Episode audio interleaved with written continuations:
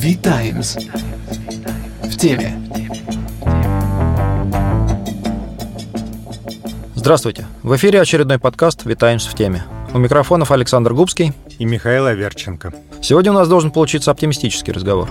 Всемирный экономический форум опубликовал исследование, в соответствии с которым в мире до 2030 года может быть создано 395 миллионов новых рабочих мест. А у бизнеса появятся новые возможности, которые оцениваются в 10 триллионов долларов в год. Но для этого мировая экономика должна перейти на зеленые рельсы. Мы обсуждаем этот прогноз с обозревателем «Витаймс» Михаилом Аверченко. Позже к нам присоединется директор Центра трудовых исследований Высшей школы экономики Владимир Гимпельсон и главный редактор портала «Агротренд.ру» Николай Лычев.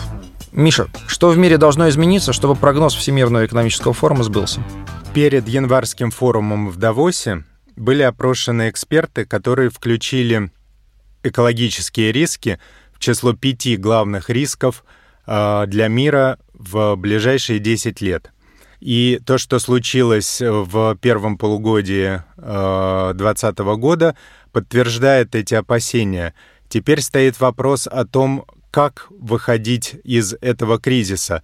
Забудут ли политики и бизнесмены об экологии, думая прежде всего о сокращении расходов и о том, как найти новые рабочие места для тех, кто э, их потерял?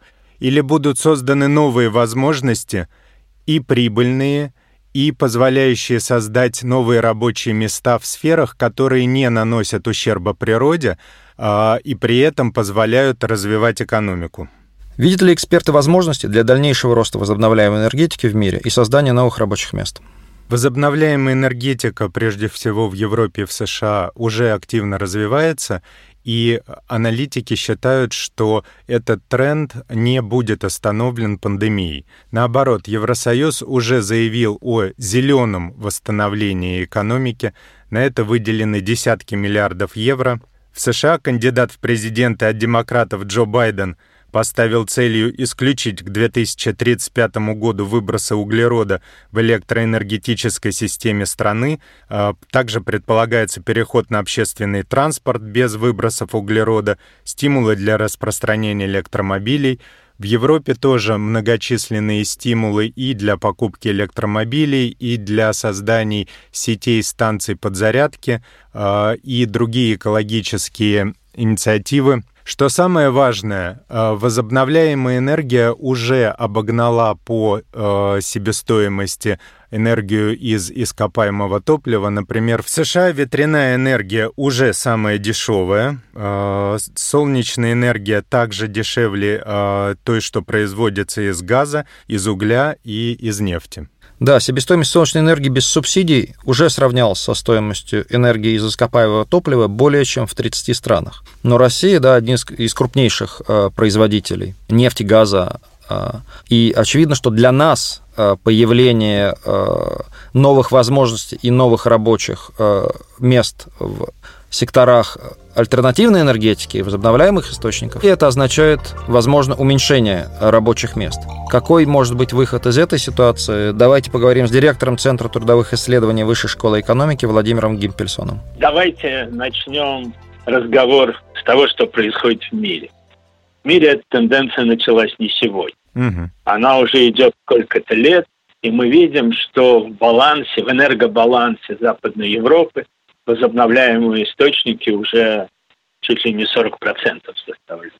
И это больше, чем э, традиционный углеводород. Э, эта тенденция будет продолжаться, естественно. Это соответствует той стратегии, которая принята в Европе, и это соответствует тем планам выхода из кризиса, провоцированного ковидом. Э, огромные инвестиции идут в этот сектор. Это означает, что будут появляться и новые технологии, а, соответственно, новые рабочие места, которые эти технологии производят, которые эти технологии обеспечивают. А, соответственно, э, какие-то рабочие места будут уходить, прежде всего те, которые привязаны к э, углеводородным а, источникам энергии и к производству энергии из углеводородов. Этот процесс уже идет, он, соответственно, будет идти дальше. Европа, наверное, впереди. Китай, мы видим, он подключается, он а, активно является одним из крупнейших в мире, а может быть и крупнейшим производителем а, оборудования для солнечной энергетики. Конечно, а, многие развивающие страны, они сейчас не могут этим заниматься, им не до этого, они будут запаздывать, но это означает, что в мире мы увидим глобальное перераспределение и технологий, и рабочих мест между секторами. Что касается России.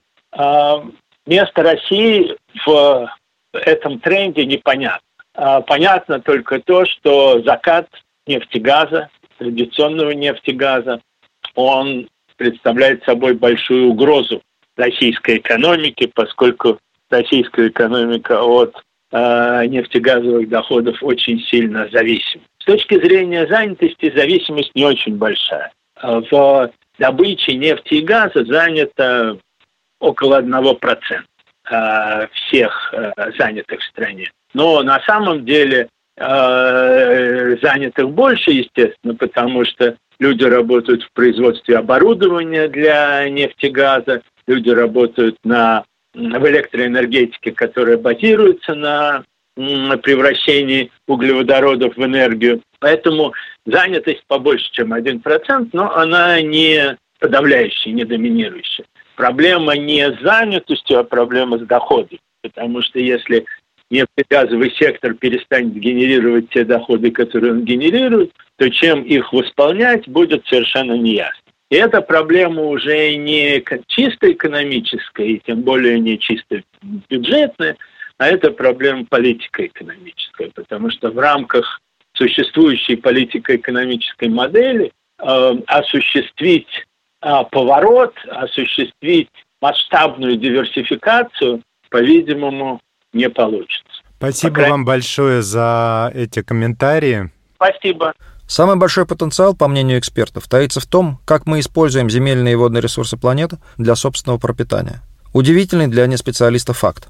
Животноводство дает лишь 18% калорий человечеству, но занимает до 80% сельскохозяйственных земель. Как нам нужно изменить процесс производства продовольствия и какие возможности здесь возникают для России? По мнению специалистов Всемирного экономического форума, а, наибольшие возможности. Здесь можно а, получить до 3,6 триллионов а, добавленной стоимости в год и создать 191 миллион новых рабочих мест к концу этого десятилетия. Причем уже реализуется проекты, которые казались э, футуристическими совсем недавно, на стыке и сельского хозяйства, и новой энергетики. А, например, а, солнечная электростанция занимает несколько раз больше места, чем электростанция, работающая на угле. Но уже придумали поднимать фотоэлементы на опорах, чтобы под ними обустраивать пастбища. Таким образом, а, одна и та же территория используется в двух целях. Давайте узнаем у главного редактора портала «Агротренд.ру» Николая Лычева, насколько российское сельское хозяйство может вписаться в прогноз Всемирного экономического форума.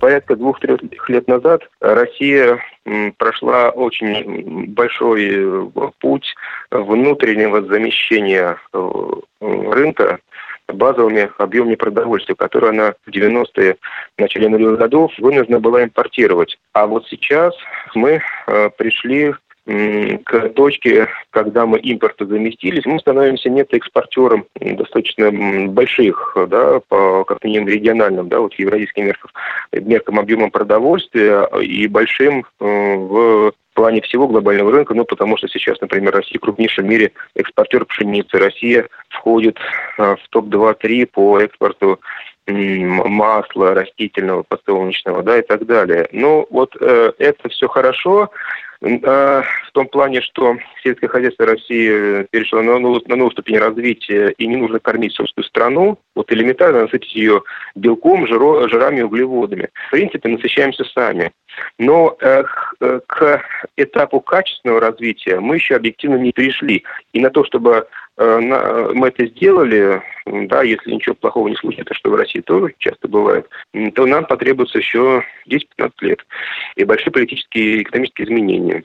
И чтобы мысли категориями а, сбережения ресурсов планеты, воздуха, земли, воды да, и так далее, чтобы мы начали думать, что такое устойчивое развитие и как-то себя в нем осознавать, это не вопрос нынешнего этапа развития сельского хозяйства страны и, и бизнеса, и социума, и, и самой аграрной индустрии. Вот это следующий этап. Пока мы к нему не готовы. То есть осваиваются те ресурсы, которые уже есть, э, экстенсивным путем? Абсолютно, абсолютно. Э, технологии и экологии я бы эти два вопроса разделил, потому что если мы говорим про технологии, то сейчас Россия, ну, если говорить языком чиновников, она э, импорта заместилась, да, пришла к самообеспечению продовольствием и начала экспортировать, а если говорить другим языком, то просто Россия перешла к отверточной сборке зарубежного продовольствия, потому что если мы говорим про суперинтенсивную технику, э, технологии, про генетику, селекцию и так далее. Это все зарубежные разработки. Недаром, когда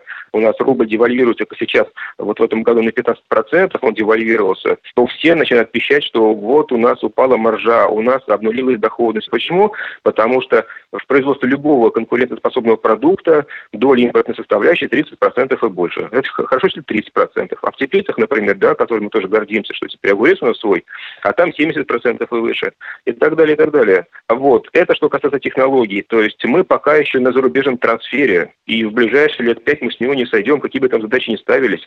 Что касается экологии, Россия большая страна. Россия малонаселенная страна с населением очень неравномерно распределенным в европейской России по отношению к азиатской. Да? Поэтому здесь распространено именно по этой причине экстенсивное земледелие и, в принципе, экстенсивное животноводство при прочих равных условиях. И уже потому, что население немного, а территории большие, ну, говорить про массовую экологизацию, биологизацию нам в ближайшие 10 лет не придется. В каких-то отдельных кластерах, которые сильно насыщены населением, которые сильно насыщены агропроизводством, да, вот там это будет. Это сейчас уже эти вопросы ставятся, например, в центральном Черноземье, где сосредоточено российское свиноводство, да, это, это крупнейший свиноводческий кластер, там реальная экологическая проблема, вывоз большого, больших объемов навоза, его утилизация. Как не испортить именно экологический ресурс, включая воду, да, грунтовые воды и питьевые воды. Э, это юг России, где урожайность уже достигла, в принципе, среднеевропейских значений. Ленинградская область, где, мне кажется, самый успешный в России молочный кластер, где надой э, сравним уже с Финляндией, Швецией и другими странами. Вот там, конечно, эти вопросы уже начинают стоять. Но это очаговые такие вот вещи, да, это очаговые и интенсивное развитие сельского хозяйства. Во всей остальной России, я вам скажу, эти вопросы еще долго стоять не будут. Скажем, на половине посевных площадей нашей страны не применяются никакие э, средства защиты растений, то есть агрохимикаты. И только иногда применяются удобрения. Так может в этом преимущество России? Мы можем продвигать свои продукты как экологически чистые? Вы в основе своей правы, а дальше все в деталях. Эм, если на какой-то конкретной территории низкая урожайность, э, там не применяются современные технологии, и люди не умеют пользоваться агрохимикатами, и при этом называть себя экологически чистыми, но при этом они входят в зону экологического бедствия, скажите, пожалуйста, это, это вообще насколько чисто, безопасно, сколько это можно есть? Да? Я лично не уверен. И когда я прихожу в наши магазины и вижу, что там продается как фермерское, как не знаю, там эко и био, мне, мне хочется сказать, люди, люди просто отвернитесь, не переплачивайте за это, или хотя бы пойдите в нормальный супермаркет, где нормальные индустриальные производители, которые хотя бы вот в этом вам не лукавят. Эко и био – это не просто так сказать, что вот у нас тут нет ни одного предприятия в районе, теперь мы эко. Это неправда. Эко и био – это большая системная работа по сертификации, по стандартизации, да, именно э, всего, от земель, заканчивая процессами производства и переработки сельхозпродукции. Вот это у нас в России только начинается, и только в прошлом году принято еще до конца не заработал э, закон об экологическом сельском хозяйстве. Вот пока мы его не создадим, пройдут те же самые 10-15 лет. Россия будет хорошо так специализирована. Вот это традиционная технология экстенсивная, там животноводство, растениеводство. А это вот как раз эко-биофермерский сегмент, небольшая урожайность, небольшой объем, но при этом высокая маржа и уже утвержденные бренды, в том числе за рубежом. Спасибо большое, Николай. Спасибо, удачи. Сырье для пропитания человека производится и добывается вне городских агломераций, в то время как большая часть человечества уже живет в городах. Как можно изменить городскую среду, чтобы сделать ее менее обременительной для планеты? Около 40% мирового ВВП связано со средой, которую именно создает человек. Домами, коммерческой недвижимостью, транспортной системой, прочей инфраструктурой. Здесь есть очень много возможностей для модернизации. Не обязательно строить новые современные дома, которые будут энергоэффективными, а можно провести реновацию уже существующих, в том числе применить энергоэффективные световые решения. Есть уже возможности высаживать растения на кровлях. Это позволяет снизить энергозатраты и загрязнение воздуха и даже выращивать еду. Этот рынок может расти по оценке ВЭФ на 12% в год.